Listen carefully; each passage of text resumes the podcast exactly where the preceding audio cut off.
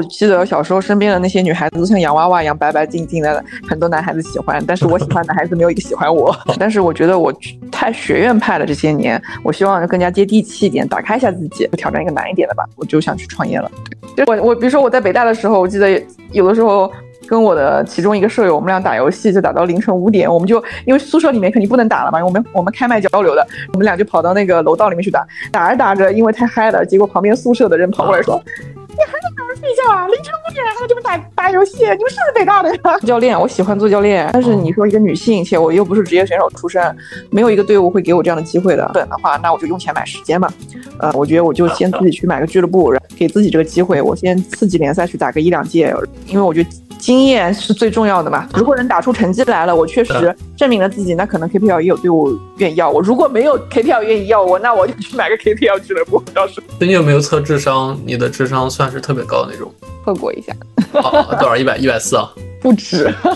欢迎大家来到职业理想第四十八期的栏目，就是节假日的期间，我们仍旧有日更，太不容易了。然后今天特别开心，特别荣幸邀请到了我算我一个老朋友吧，姚姚老师。姚姚老师其实身上有很多大家很羡慕的标签了，比如北大才女，比如环球小姐，比如曾经的 M C N 老板，又比如现在的电竞公司的老板。对，所以其实我做职业理想之初的话，我一直想邀请一个可能在多方面都在试图追求完美的年轻人。那想来想去，其实我觉得姚总是相对比较符合我心理预期了。其实姚总比我的年龄还小。对，那从浙大毕业到环球小姐，到北大硕士，到 M C N 老板，到他最近又买了一支电竞的战队。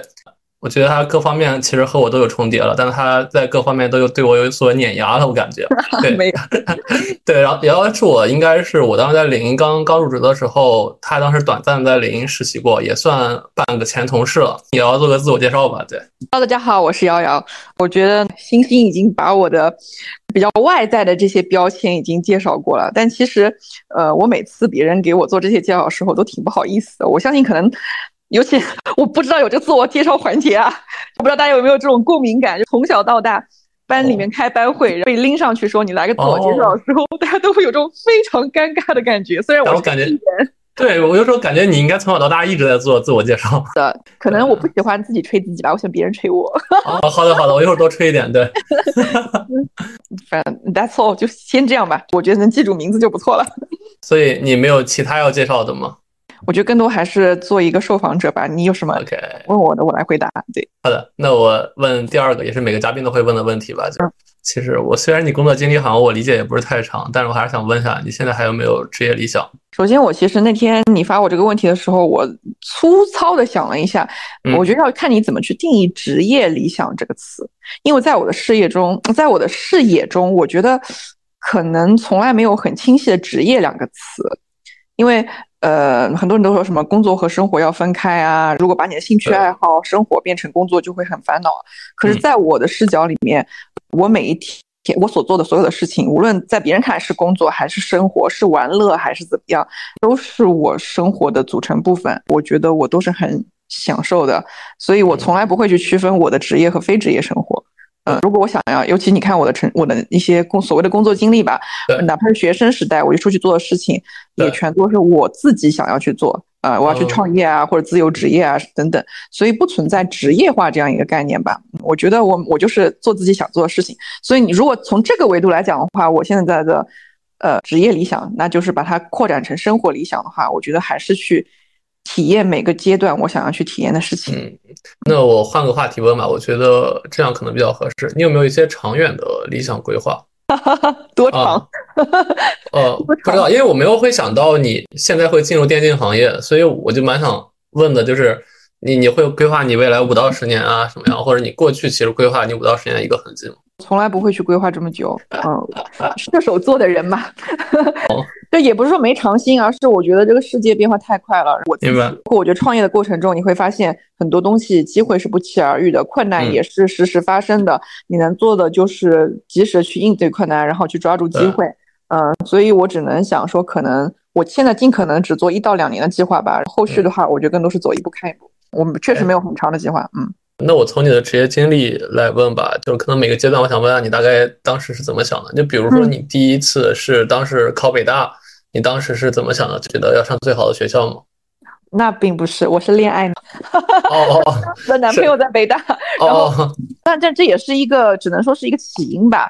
呃，我因为这个男朋友，所以我了解到北大有艺术批评这个专业，我很不经意的去买了一本相关专业书去看嘛，看这个学术作品的时候，我就发现这就是我从小到大就感兴趣且在思考的事情。嗯，它里面思考的事情，我觉得很多东西印证了我的一些想法，有些东西又带给我一些新的启发，所以我会觉得我对这个学科是非常感兴趣的。我觉得是不是北大不重要，或者说呃，更多是它给了我这样一个呃窗口吧。我觉得我对这个东西非常感兴趣，所以我就想去跨专业考这个研究生了。好吧，那最后这段感情怎么样？显然显而易见，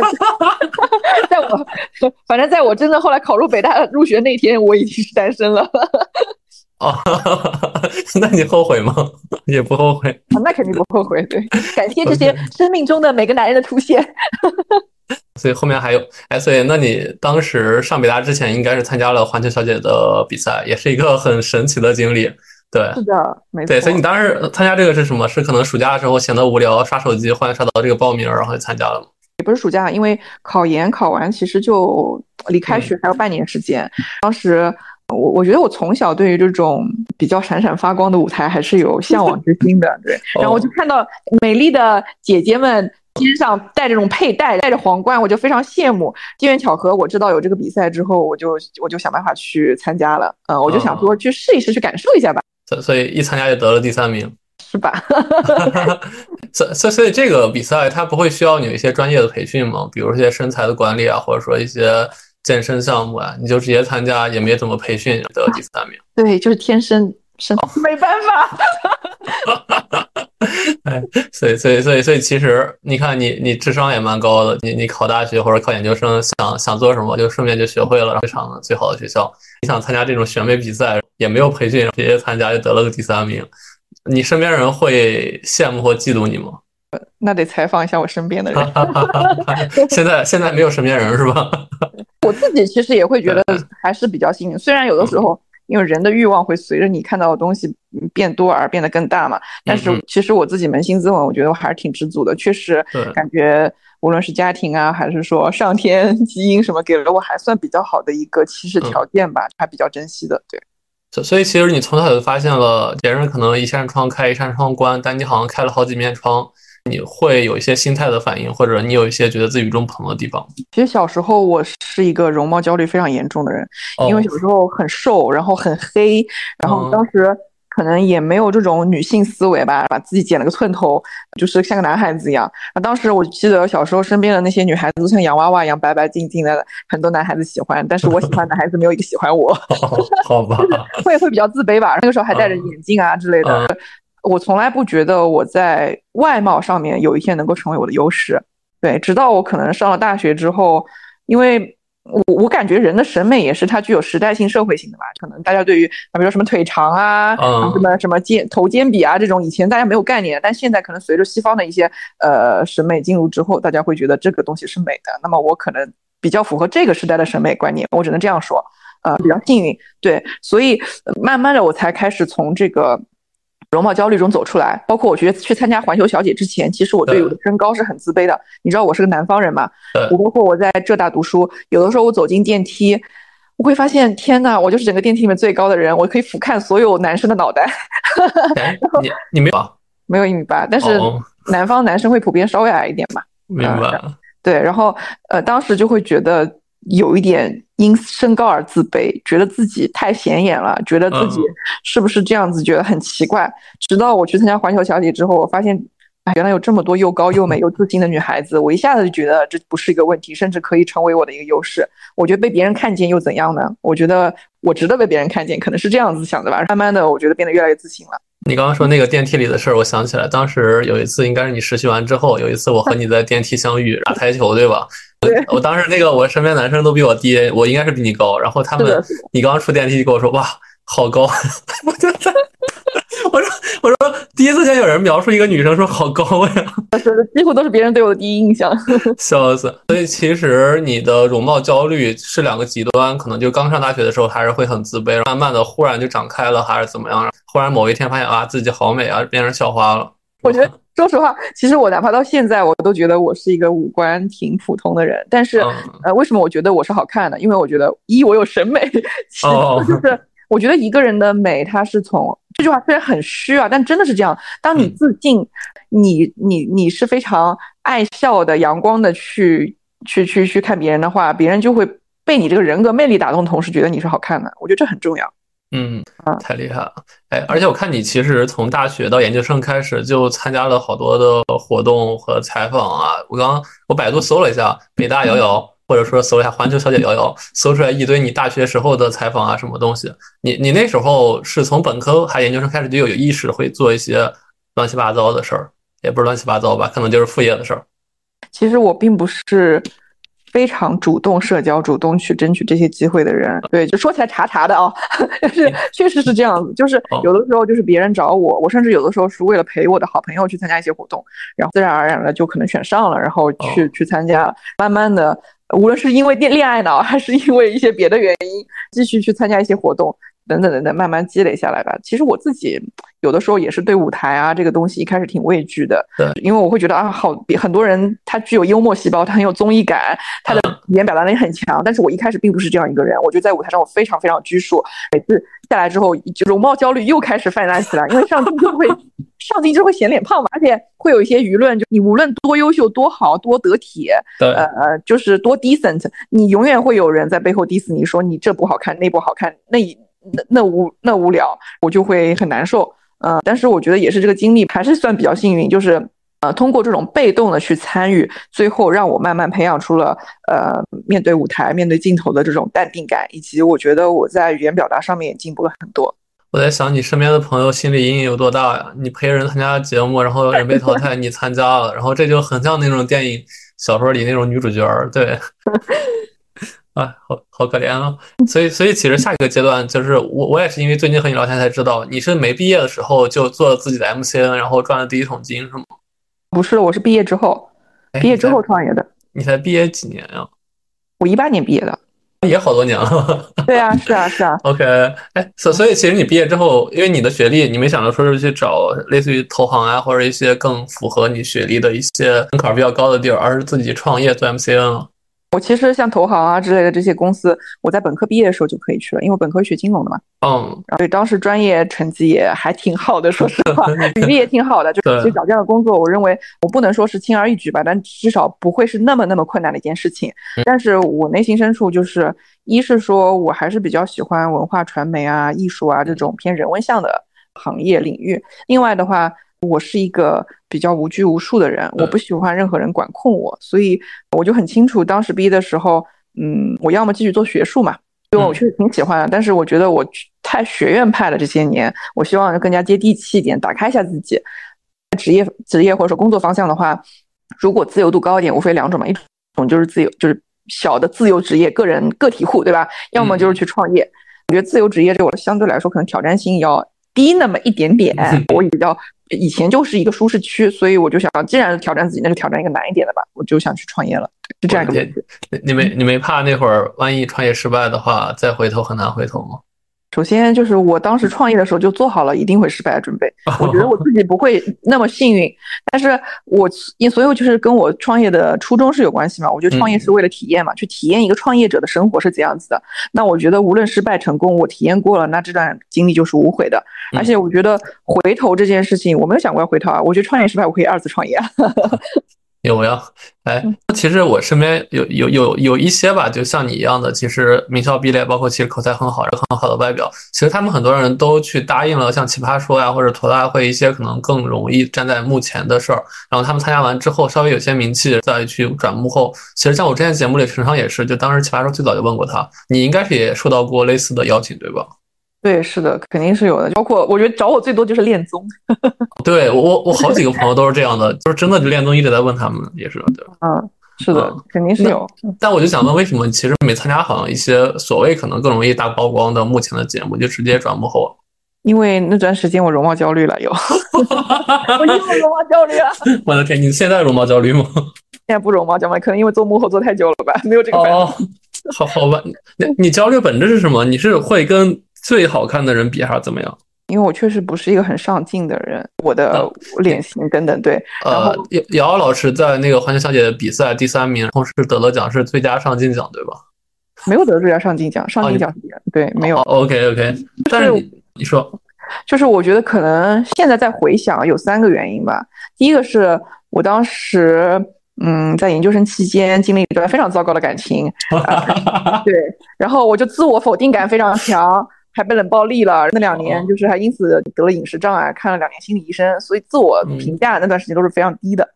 然后其次呢，我觉得还有一点就是呃，确实就像你开始说的，就是容易去追求完美主义吧，所以我觉得关于好看不好看这个事情，可能更多是我期望的，我应该的自己跟现实的镜头里呈现出来的自己有差距、嗯、那我就会觉得不好看了，就觉得不就觉得不满意。对，然后第三个就是我觉得我一直以来被无论是节目啊还是怎么样，就会定义塑造成是一个美女学霸这样的身份。其实当这些标签一开始抬得太高的时候，你就很难落下来。嗯，就像一开始大家都只只只觉得你是个普通人，结果一上去发现，哇，你这是北大的，你居然还呃，就是还长得好像还不错，那就是会觉得 OK。但一开始就把你抬高了之后，大家预期高了，那那这个评价声就会变低嘛。那么我也会遇遇到这样的一些负面的评价，自己肯定看着是难受的。我觉得总体是这三个原因造成了我当时会有这样的焦虑感吧。你是不是也是 E N T J？ 我是 E， 你你说是那个十六型人格吗？对对对 ，E N F P 对。F P 我提这，因为我感觉你特别会受外界的评价影响，我也是这样，就外面外面评价我好和不好会影响我自身，甚至我可能有时候觉得自己瘦了，外面好多人说我胖了，就忽然觉得自己胖了，就开始减肥。嗯，会的会的。好吧，那那那那那我就继续了，这蛮好玩的。就你做完这个 M C N 之后，就是我你那天和我聊嘛，也是赚了第一桶金，然后你忽然去做了一个跟你好像八竿子打不着的一个职业，我我理解你应该从来不玩游戏，就我还是因为逼着自己，我在腾讯没辙了，人让我做游戏，我不可能不玩游戏，我这属于工作安排给我。你是忽然有想法就买了个战队，那你对我的认知是有偏差的。啊、你还是优秀少网瘾少女啊！我操，那你真是天才啊！一边玩游戏一边学习，成绩那么好。就我我比如说我在北大的时候，我记得有的时候。跟我的其中一个舍友，我们俩打游戏就打到凌晨五点，我们就因为宿舍里面肯定不能打了嘛，我们我们开麦交流的，我们俩就跑到那个楼道里面去打，打着打着，因为太嗨了，结果旁边宿舍的人跑过来说：“你还在哪睡觉啊？凌晨五点还在这边打打游戏，你们是不是北大的呀？”北北大的就不能通宵打游戏吗？这也是个偏见啊！我真的笑死了。对，我是很喜欢打游戏的。然后同时同时电竞的话，我应该从一七一八年就开始就看比赛了吧。嗯哦，你就光看 K P L 是吧？你也不怎么看 L P L？ 我也会看看，但是就其他项目我都会看看，但是 K P L 的关注度会比较高一些。呃、嗯嗯嗯，因为因为你可能只打手游，你可能没有经历端游的年代。有经历，但是因为你说读书啊，出去之后就再也没有，不可能有玩端游的机会嘛。哇，所以所以你可能是王者，应该是最强王者多少级那种是吧？还行吧，其实我打的也挺菜的，嗯、越菜越爱玩。哦，好多最近好多恋综的女主好像都是这个人设，就特别爱玩游戏，对，然后特别菜。嗯，所以你当时买买战队的话，觉得手上刚好有有有笔钱，加次级联赛也没那么贵，就想试一试当电竞老板是吧？这个其实还挺 tricky 的，就是其实我买俱乐部并不是为了商业化怎么样的，是因为我要自己做教练。哦。还练自己啊？对，我就要做教练，我喜欢做教练。但是你说一个女性，且我又不是职业选手出身，没有一个队伍会给我这样的机会的。我前面其实，呃，对我现在其实，在 W E 二队，我是 W E 二队的教练，我已经带了一个赛季了。之前在几个俱乐部也都跟过他们赛训了，呃，但是我真的要成为 K P L 的呃非次级联赛的，就直接这个联赛的教练，如果我一步步熬上来，我觉得时间太久了。对，那么。那么我觉得既然我相对来说比别人在其他方面有些资源有些资本的话，那我就用钱买时间嘛。呃，我觉得我就先自己去买个俱乐部，给自己这个机会，我先次级联赛去打个一两届，因为我觉得经验是最重要的嘛。如果能打出成绩来了，我确实证明了自己，那可能 K P L 也有队伍愿意要我。如果没有 K P L 愿意要我，那我就去买个 K P L 俱乐部。到时候你好好有钱啊！所以所以其实你也没有入职说 V S P N 类似的机构是吧？我去了，我在 V S P O 待了三个月，因为 V S P O 的那个其中一个老板，他说对对张张张老板嘛，对，嗯、对对对，对、嗯、他其实也是、哎、也是给了我挺多帮助的吧。三个月，你认识就认识我，咱俩上海见那会儿，你待了三个月之一的时间是吧？对，没错。哦，然后就离职了。对，因为当时就说很清楚的嘛，相当于一一方面，他当时公司在那个重组架构，然后正好运营呃那块的负责人就是他的业务助理嘛，就没有人去当，然后我正好帮他去处理一下事情。哦、同时，他也说你相当于有 V S P O 他的业务助理的身份，那我也可以去认识很多行业的人，就跟大家收集更多信息，做出更好的一个职业判断嘛。嗯，郑多老师的那本中传的电竞教材还在我的工位上放着。我至今没有、哦、我至今没翻到第二十页我看到第十页我操我睡着了，我真的我看不进去了。他已经出了第二本了。是吗？你送我一本吧。可以的，我跟他让他给你签名。对对对对，这个真的是我第一次看到就做这行的写成一个教材，就特别科学的去分类。我为了装作我可能懂电竞，我就真的天天放我工位最显眼的地方亮着，哎，郑郑老师的著作。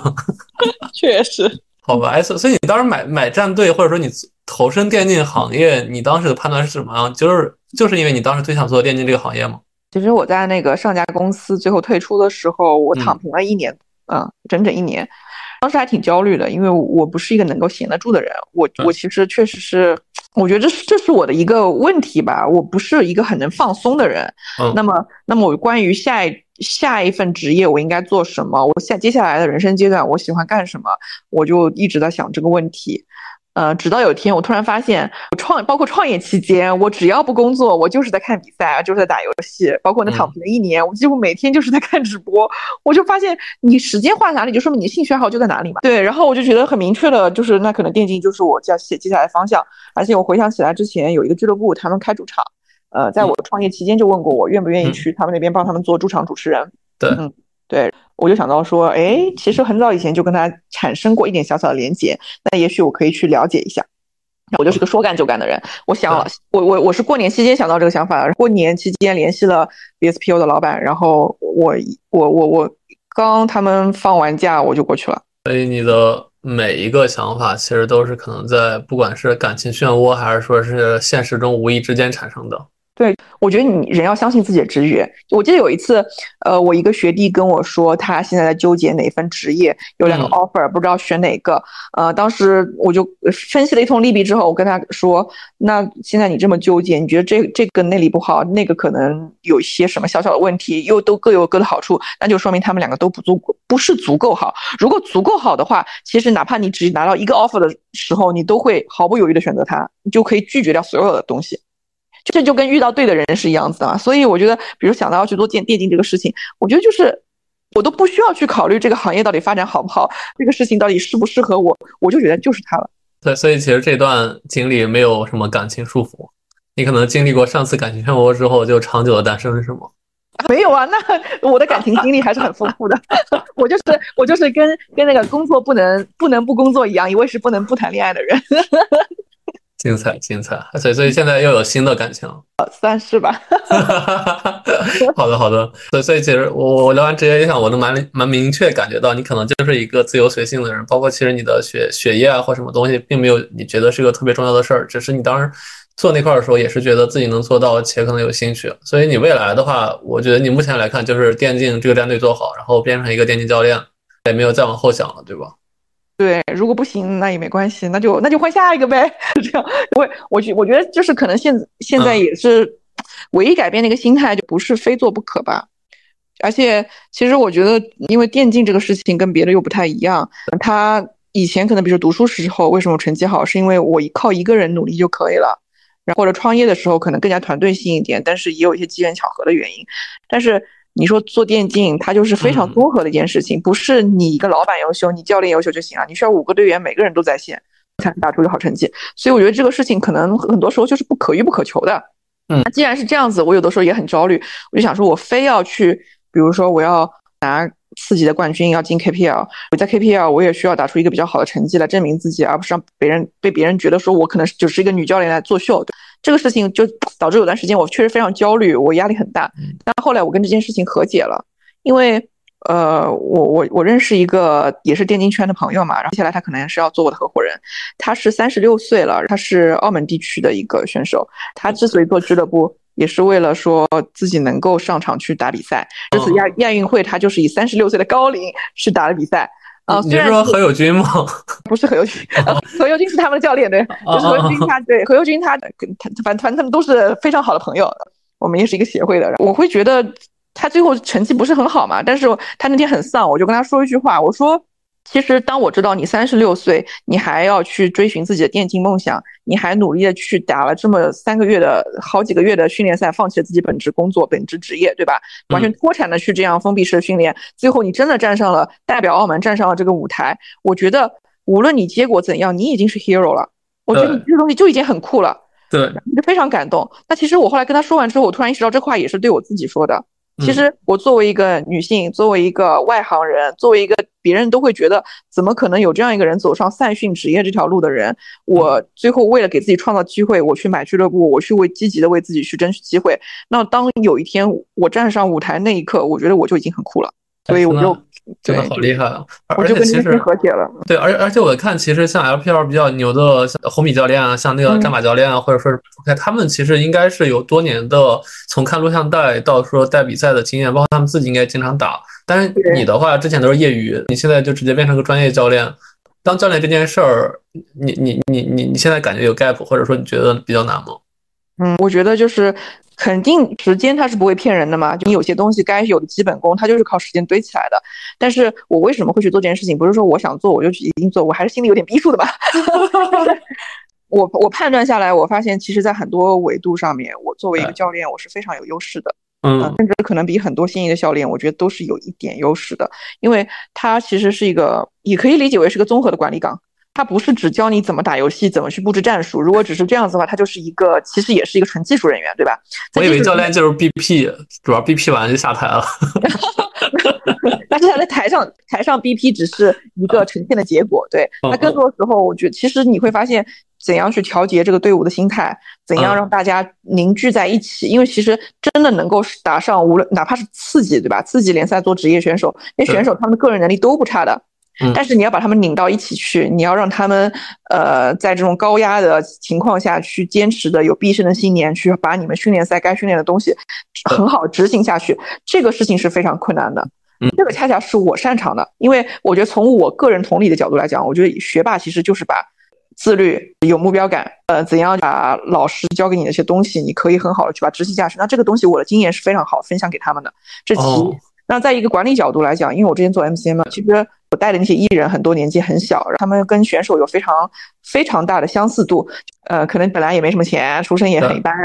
但是通过通过这样一个平台，他们突然变得有很有关注度，甚至他们收入水平也提高了，那么这个时候他们成绩好了就会就是收入高了粉丝多了，那就会飘，那如果他们比赛输了或者最近流量不好，那么他们就会很丧，心态很差，那这个时候你怎么去调节他们、嗯、包括让他们听话，呃，让他们能够团结起来去做这个事情，我觉得其实有很多相似的地方，所以我觉得在这一块我还是有一定的优势的。我觉得他们几个可能本来没有那么卷，本来没有自律，天天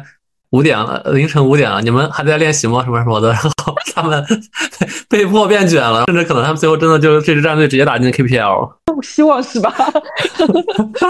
看来你的队员也好辛苦呀所以你是真的自己租了很大一块地儿给他们训练室，包括也管他们吃住，很很重运营的在做这件事儿。现在是啊，我我这个自己联赛的话是要春季才开始打嘛，我是最近才敲定下来那个买俱乐部的，对，这两天价格刚刚聊好了，开始走程序是这样子，对，所以其实呃后面几个月的话也不着急嘛，我也还要再学习，再再让自己进步一下，这样春季赛就可以开始打比赛了。是吧？因为我我最近去那个京东新主场，包括一些新主场转过啊，我觉得这个就是如果一个战队真的要好好运营的话，一些硬件条件和一些固定指数还挺庞大的。那就是有多大本事做多大事嘛。哎呀，对。今天咱们搞个网吧吧，现在网吧里、哦、他们不用网吧，手机我反应过来了，这个是不是端游？是的，是的，你所以其实 K P L 包括尤其是次级联赛这边跟跟那个英雄联盟那边的成本比，让它太多了。你刚刚其实说。你一直有焦虑，不管容貌焦虑还是说可能一些事情上完成不了的焦虑，咱俩之前也聊，你说你现在很烦恼，但是我我就蛮好奇的，因为其实要像别人很多普通人像你一样，就是不仅上学好学习好，毕业之后创业也能赚一笔钱，可能会相对比较满足，但是你好像持续在焦虑中，是因为你觉得自己还不够成功，还是说什么会导致你焦虑的？那天跟你说烦恼我只是谦虚一下了没有没有，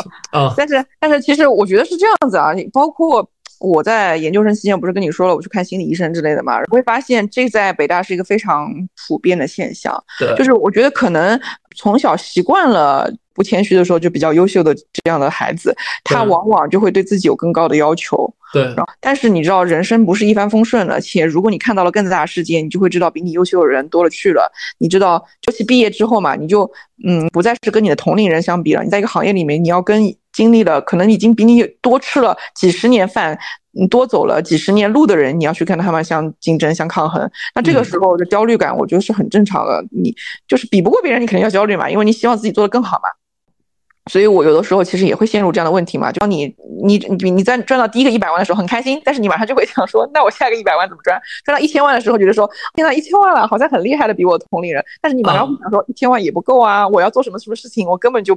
发现这个钱就是一个毛毛雨。可能无论从经济上还是从很多东西是很多维度上都会这样想，但我觉得我最近其实确实跟这个东西完全和解了吧。我最近就是你看我朋友圈也知道我就是发自内心的无比的快乐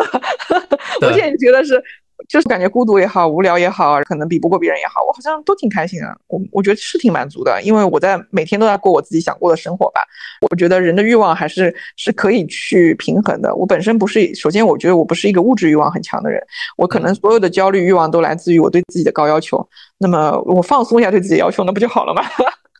所以你会有一个目标会去跟他比吗？之前会，比如说我会要求自己，我的同学们以前都是搞金融的会比较多嘛，那肯定就是在收入上面会比较高，尤其他们积累了那么多年了，又都是很优秀的同学，我就会要求自己，我哪怕做一些不赚钱的行业，我最后也会很有钱、嗯、就是会有这种你知道吗，很莫名其妙的一些对自己的要求，没必要的。说实话，我现在就觉得你说你无论赚钱还是还是说你去取得什么样的成绩，你最后不是图开心嘛？但是其实过程中的开心我觉得才是更重要的，因为结果是可遇不可求的嘛。我刚才想象你一个场景，因为我之前可能和你一样，我刚毕业的时候，我我我我身边同学可能都在地产，地产你也知道，可能那两年的话赚钱会比较快，我就会觉得我赚的没他们多，挺焦虑。然后后来我我我在刚才想你的场景是因为你们是不是有一个什么班级群啊，什么群，这个群特别活跃，大家每天都在播报自己最新的近况或者怎么样、哦、那没有，那倒是没有没有没有这么夸张所以所以你平常你会焦虑是因为你还是朋友圈看到你一些朋友可能现在活得比较成功，对吧？嗯，大家都会讨论的嘛。其实，而且就是这个行业，大家在哪里工作，到底怎么样的情况，你还是会知道的。所以，所以现在不焦虑的话，是因为你觉得就是无所谓，做好自己的，也不想和别别人比了。就算你不如他们，还是要比一比的。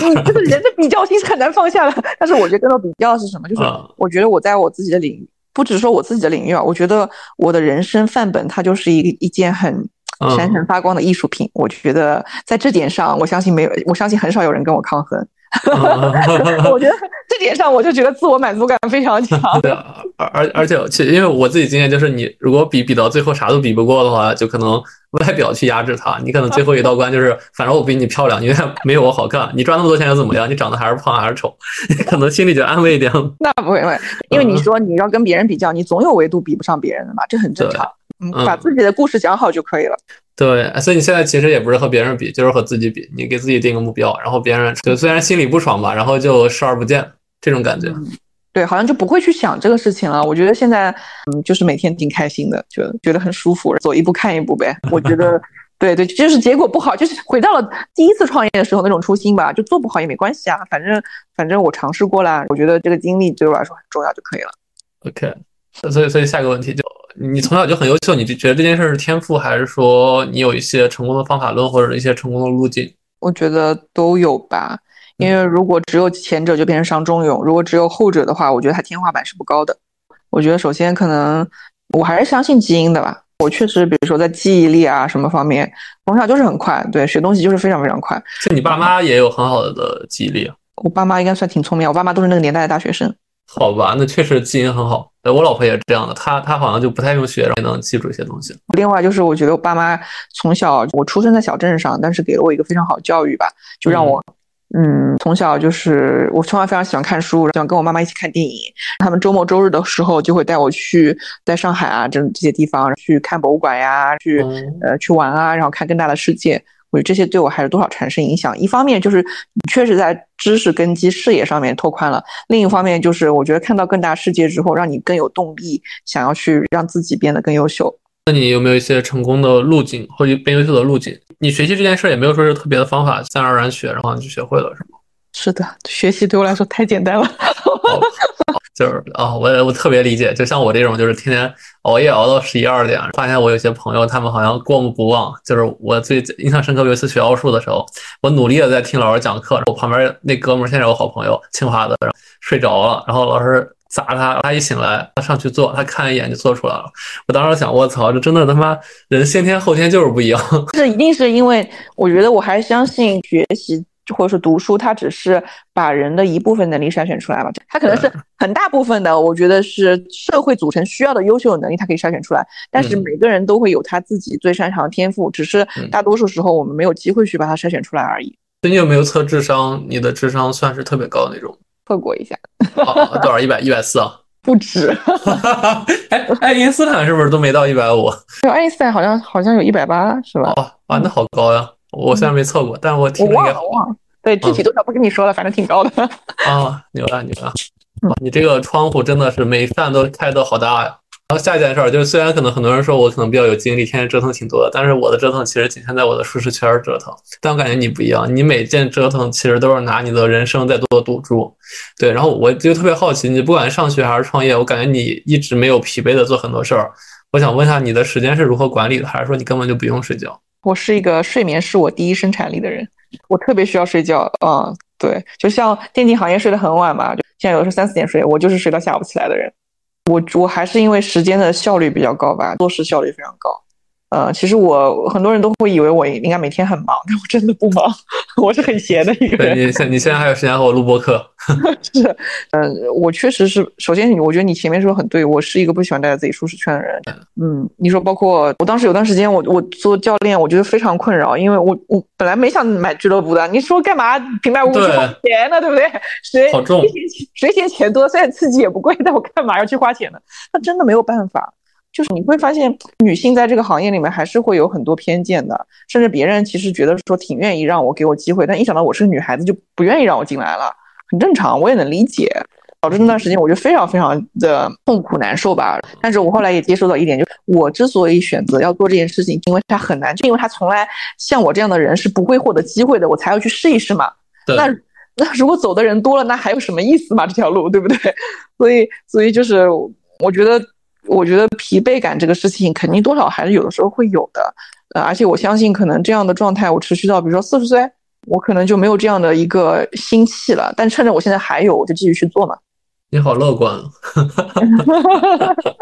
所以所以所以你睡觉蛮多的，你的时间管理也很高效，是因为你有类似于番茄时间法，还是说是你就是很快做一件事，然后脑子也不用去转，做下一件事，快速做完之后崩就睡着那种？我其实这两年睡觉效率不是很高吧，也也会失眠，嗯，但是我没有用什么方法，我就是我，而且我是个多线程进行的人，对，我可以同时 handle 很多事情，嗯，虽然我也可能也是这样，但我可能不是像你，你可能更多线程，对，也不一定啊、嗯嗯，但是我确实从小有个习惯，就是会，就是我在小学的时候我就开始每天记备忘录，觉得我今天有有什么规划要做什么事情，我就会记在备忘录里面，睡觉前把它捋一遍，做掉一点，划掉一点，对，对，一心多用。哎，下一个问题啊，你毕业之后其实没去大公司，去自己做 M C N 了。我理解你毕业之后应该是自己没钱的，你当时是，我就好奇啊，这是第一个点，你没钱怎么能自己做 M C N？ 我融到资了呀。你你没钱就是因为你的学生身份或者你的一些背景，你就直接融到资了。对，我谈一个投资人就成一个投资人，就没失败过。你你一八年的时候，那时候真格那些公司还投初创吗？也投。还投人是吧？我找的是个人投资人。所以所以其实你你跟他聊的话，也不是说一个上市的一个东西，其实聊的是一个做生意的一个规划。那还是聊上市的，那个时候很天真。哦哦，所以所以你当时本来是大老板，后来就跟几个合伙人做，后来就自己退出了。没有，我一开始就找合伙人，跟合伙人一起去聊投资。明白。那你们为什么觉得你们是做什么抖音、小红书那类的，对吧？对。那你怎么就能真成功啊？我我蛮好奇的，就因为我认识好多 M C N 老板，大部分的老板其实都不赚钱，就很多老板其实拿别的业务在养 M C N。我是做了三个月就开始赚钱了。为什么？你是做自己吗？还是做哪个？没有没有，因为我合伙人首先他是这个行业出来，他本身就有这个方面的经验嘛。然后其次，我觉得我算是还比较有内容眼光的人吧。然后我觉得当时其实那会儿吧，那些自媒体我认为还没那么卷，所以所以我做的内容还是比较能够出来的。另外就是还有就是在创业维度嘛，我其实会身边有很多人他们有个创业经验，就告诉过我很多坑，那导致我在一开始做的时候就会避免了很多坑，少走了很多弯路。我又是个非常稳的人，我做很多事情就会比较控成本啊，降低风险啊去做。但我觉得总体你要说为什么能成功，我还是觉得运气会更多一些吧。对，你为什么可以找一个人就谈成一个，或者说找到很多好的创业伙伴？你觉得你是有一些先是引力磁场，还是说是你的性格或过往的经历？哦，我觉得确实就是在这一块，我经常会说什么创业到底能不能成功，九死一生，或者说我觉得我真的能力又强到我觉得这创业成功就是与我息息相关嘛，我觉得很难说。但是有一点我还是觉得确实我是挺擅长搞定人和资源，让别人让别人相信我，让别人愿意跟我一起做事儿，这个这个确实是我比较擅长的一件事情。所以你可能情商甚至比你智商更高。我觉得其实核心还是在于，一个是真心，第二个是你真的其实还是有货的。我从来不给别人画饼的，别人问我说那你觉得这个收益大概能怎样，我说这个事情不好说我会把最坏的预期告诉别人，我永远都是这样子跟人谈生意的。 让, 让别人被你的真诚感动了，给你投了一笔钱可能吧我跟你聊到现在，我感觉好多节目的人想打你没有哎, 哎，我们聊回来，就刚你刚刚也说容貌焦虑了，就是我我觉得容貌焦虑其实这件事应该在现在社会会更严重，因为可能这个社会确实不需要太多人有太多脑子了，不是个贬义啊，确实我自己也觉得我这个行业可能也是这样，所以很多人会去容貌也变成了一个评判标准之一了。就是你其实是说在人生的前十八年可能一直在经历很大容貌焦虑，后来又到另一个极端变成别人觉得你容貌特别好的人，你在容貌焦虑这块有没有一些建议给大家？我觉得还是想清楚审美，因为我学美学的，对吧？审美它具有时代性，具有社会性。其实很多时候你会知道好不好看这件事情，它是经济话语权决定的。就我们讲一个很简单的例子，就是为什么我们现在有的会是说这个模特或者这个人他长得很高级，为什么会觉得很高级？高级其实其实其实我当然我觉得现在我们也变得就是文化自信了嘛，会觉得说迷你眼啊这个东西，可能大家会发现是种西方审美，但是为什么在确实有过好多年大家会觉得这是一种高级美，但是因为西方它可能确实在经济经济水平上是比较领先的，所以他们主导了这样的一种审美话语权，让我们认为这是一种高级的美。包括我们后来现在我们就可能说有些你说女孩子去整容啊什么，她很多时候都是有一种整容范本的，但是因为现在哪个明星火，大家就会去跟着哪个明星的审美走。那这些明星她为什么会火呢？她就是影视剧背后的一些资本力量推动的嘛，她让她变火了，大家觉得她是美的，她是可爱的，对吧？但是实际上大家想想看，我们去看一部影视作品，真的最后我们喜欢的角色跟他的容貌有直接相关性吗？一定有，但是没有那么直接，还是性格决定的。所以好看让你决定了要不要去接近这个人，但是最后还是他的人品和性格决定了他能不能真正走进你的心吧。所以我觉得可能是接纳这点之后，你就会觉得我做一个自信的，提升自己的能力，提升自己的人格魅力。本质上你好看还是希望被人喜欢嘛，那么你其实其他地方你更容易被人喜欢，那么这个东西就变得不重要了。嗯，我我问你个比较敏锐的问题啊，就是你找男朋友会看外表吗？哦，在谁的前男友更丑大赛中，我从来没有输过。所以你真的就是一个可能对别人容貌没有任何要求的人。哎，你觉得现在或者未来整个颜值对于工作生活，或者说是对于大家未来一些发展影响会越来越大，还是越来越小？我觉得不存在越来越，我觉得这个事情就是从一直很大对啊，它是原始时代我觉得也是这样子因为它就是基因这个决定的，人类对容貌还是很重要的。但是一直都有这样一个说法嘛，如果你的容貌特别美，但是对于一个其他方面不太行的人来说，它反而是变成一种诅咒，你可能不太会善用你的这个容貌。明白，好好深哦我想问一下，就你现在其实在一个纯幕后去做，而且其实你应该是从一八年开始做幕后，你相当于是这些年没太用你的容貌去做一些很容易获得成功的事儿。你之后会想说是会有利用它，或者你之后会参加更多目前的事儿吗？我确实挺后悔的，当时为什么不做自己的账号呢？对不对？对，你现在为什么也不做？我看你好几个同学现在做的都风生风生水起，包括做播客，他们好像粉丝也挺多的。对啊，我现在接近广告不香吗？对不对？对啊，就是现在确实红海了。我觉得我们现在这样的身份，其实也并没有说可以获得很很好的优势。就当年，我觉得什么事情都是在最蓝海的时候去做会比较好一些嘛。对，然后现在太卷了，我觉得我这样的人也比司空见惯了，其实没有什么太多的优势。你说未来呢？其实我觉得我要做主教练，他肯定必然要需要登台的嘛。那这个到时候我觉得也是，但是我觉得是个在竞技场上它就是个双刃剑，因为竞技就是它就是一个成绩说话。如果我成绩打得好，那大家啊，你是个美女教练，肯定觉得非常好，对吧？那你成绩不好，那你啥也不是，他甚至会成为你的一道利剑。对，对，骂死你，真的。你看现在出教练，嗯、是啊，我不知道你关心这两天英雄联盟的比赛吗？就是大家快愁死了，让他上，都想让他不上，对吧？嗯，是的，是的，很正常。对，哇，所以其实你之后。对，王者荣耀的比赛也是和英雄联盟一样，大家也会 B P， 然后站台前下场，也是类似这样的，对吧？是的，就是我因为英雄联盟可能关注的的关注度比较低一些，我个人关注度比较低，但是我听说就是好像 K P L 的那个饭圈化会比英雄联盟这边严重。是是，这个是的，我在腾讯的时候就发现了，所以就是可能会还承受舆论压力会更大吧。我其实也这一次选择做这件事情，我自己也不知道到底到时候能不能承受得起，我心心里还是挺脆弱的。对，所以我想问你，为什么当时没想选择做主播或主持？就对，或者解说，解说其实也是对比赛的一个很很深的一个见解。可能我觉得还没有怎么说呢，我想我喜欢电竞本身，我就想成为电竞我喜欢的这个输赢本身。你做解说、嗯、做主持，你还是个旁观者嘛。我我想去做他直接参与者，也也没想着说是做队员。那年年纪和性别摆在那边，没办法。好吧，所以你觉得真的主要是 K P L， 你也不吃鸡，你当然很专一的去玩这一个游戏。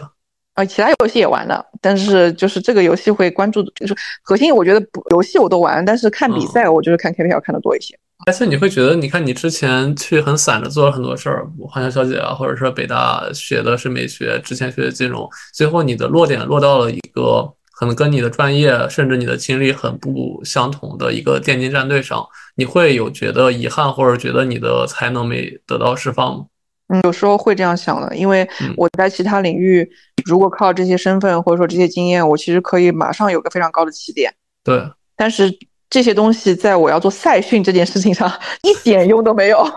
对啊，就没有任何好处，是很累吧？但是我想要啊，那怎么办呢？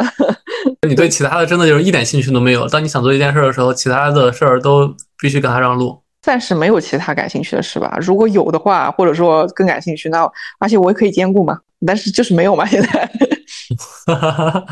好神奇啊！我我其实认识认识你蛮多年的，虽然我们俩没什么交流，我第一次发现你怎么对游戏爱的那么真诚。是啊，我是超爱，我就是真爱。我, 我的天啊！对，我记得当时因为那个 L P L 春节的时候，就是他过来我们包厢来看比赛嘛，然后我别的朋友其实都在那疯狂的拍照啊，干嘛的，一个人默默的站在角落里，在那仔细的看比赛。我就想，就真的真的是这种比赛是真的是来看的嘛？大部分不是都是来打卡的吗？哦，这样没吗？哦，这样的，哦，你没发现我们里面的其他女生都在疯狂拍照吗？哦，我没注意，我在专注看比赛去了。对，因为那个本来还是个碾压局的比赛，对 ，B 二 这打这这这，好像最最后一个问题，最后一个问题，嗯、最后一个问题也是每个嘉宾都会问的问题。如果回到二十岁，你还会做出当时的选择，成为如今的你吗？二十岁我在干嘛？二十岁还在大学里呢。那就二十一二吧，二十一二吧，就刚毕业那会儿是吧？对对。对，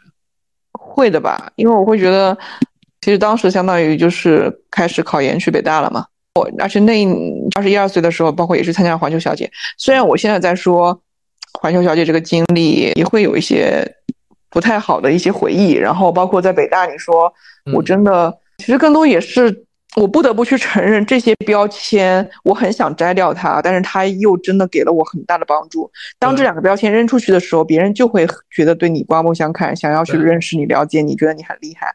呃，所以它确实在这些地方从从非常功利的角度带给了我很多好处。你的头像是不是也是环球小姐那张照片？我、呃、不是不是，这个是随便自己去自拍馆拍的。哦，我看你也带那种衣服，对。嗯，后续的话，我觉得无论创业。我现在会觉得确实我过去的每一步都是走的我自己想要走的路吧，哪怕是一些不快不快乐的事情，它对我的成长帮助也都是挺大的，所以我觉得没有任何一天是后悔的吧。哎，我还是想好奇问一下，你当时北大毕业的那一年，如果再给你一次机会，你会有一点犹豫会选择去做其他事吗？或者更稳的事，或者说你当时直接选择去做电竞？那不会啊，电竞不会像我当时那么赚钱。钱还是先赚到的。一八年不 I G 夺冠嘛，刚好电竞元年。那时候蓝海真的，那时候才是电竞蓝海，你现在可能都已经是红海了。我觉得唯一要做一个变化，就是我当时就应该自己做做账号。对，嗯、那你、呃、你没有觉得现在你现在对你现在为什么不做？现在虽然红海，你可能还是能有点流量。等我做上主教练再做。对，真正就是某某队主教练。对对对对，是的，这个可以的，也算是给自己俱乐部做一个宣传嘛。对，那哎，那最后节目的最后，你能给所有应该说是年轻的朋友吧一点美好的祝愿或者美好的建议吧，随便什么都行。哦，建议不敢啊，我我觉得好为人师是很可怕的一件事情。嗯嗯、但是我觉得分享一个，我的昨天也有朋友在问我，就是。就是人是有很人的价值观是有很多很多你对这个世界的偏见组成的嘛，嗯、那你有没有哪个偏见或者说你的哪个价值观是你非常底层的，一下子会去想到的？我觉得就是一句话，我希望每个人都能够绽放出自己生命的光彩。就是我希望大家就是去还是寻找一下自己内心真正想做的事情，不要被眼前的苟且给束缚住吧。因为其实我说句实话，我当时在创业的时候，第一我前面第一年我给自己开的工资是五千块钱。嗯，我有很长一段时间，包括我那个时候刚跟你认识那会儿，我在本科毕业的时候 gap 了一年，那一年我就住在住在北京的一个很小的小胡同里跟人合租，生活条件真的挺差的。嗯，但是我觉得也就一步步走来了。我觉得更多是看远方吧，相信时间的力量。虽然我其实很不谦虚的说了很多关于基因啊之类的或者家庭环境的一些原因，我家里其实经济条件也是很普通的一个家庭，但是。嗯呃，我觉得就是哪怕是一个基因再普通的人，你持续的在一件事情上去努力做，我尤其是你喜欢的事情坚持去做，我觉得你就会做得很好，因为这可能就是你生命光彩所在。我觉得，我觉得希望大家可以去坚持，去那个不要嗯被生活所困扰。哎，节目最后的最后，我想说，就是这期标题我本来起的是"人生如何开挂之环球小姐北大刚毕业卖掉她的 M C N 公司买了个电竞战队"，我把瑶瑶这。所有光彩的标签全打上了。我是一个为了流量不择手段的人，但我还是想问，如果你给你这期节目起标题的话，你会起个怎么样的标题？我觉得你就是尊重主办方，这就是我们我们啊我们这种商人的一种一种合作原则。好的，就那就这个标题了。谢谢姚老师，谢谢你，拜拜。哎，好的好的，就先这样了，今天拜拜。好，拜拜。我们的默契那么长，穿过风又绕了弯，心还连着。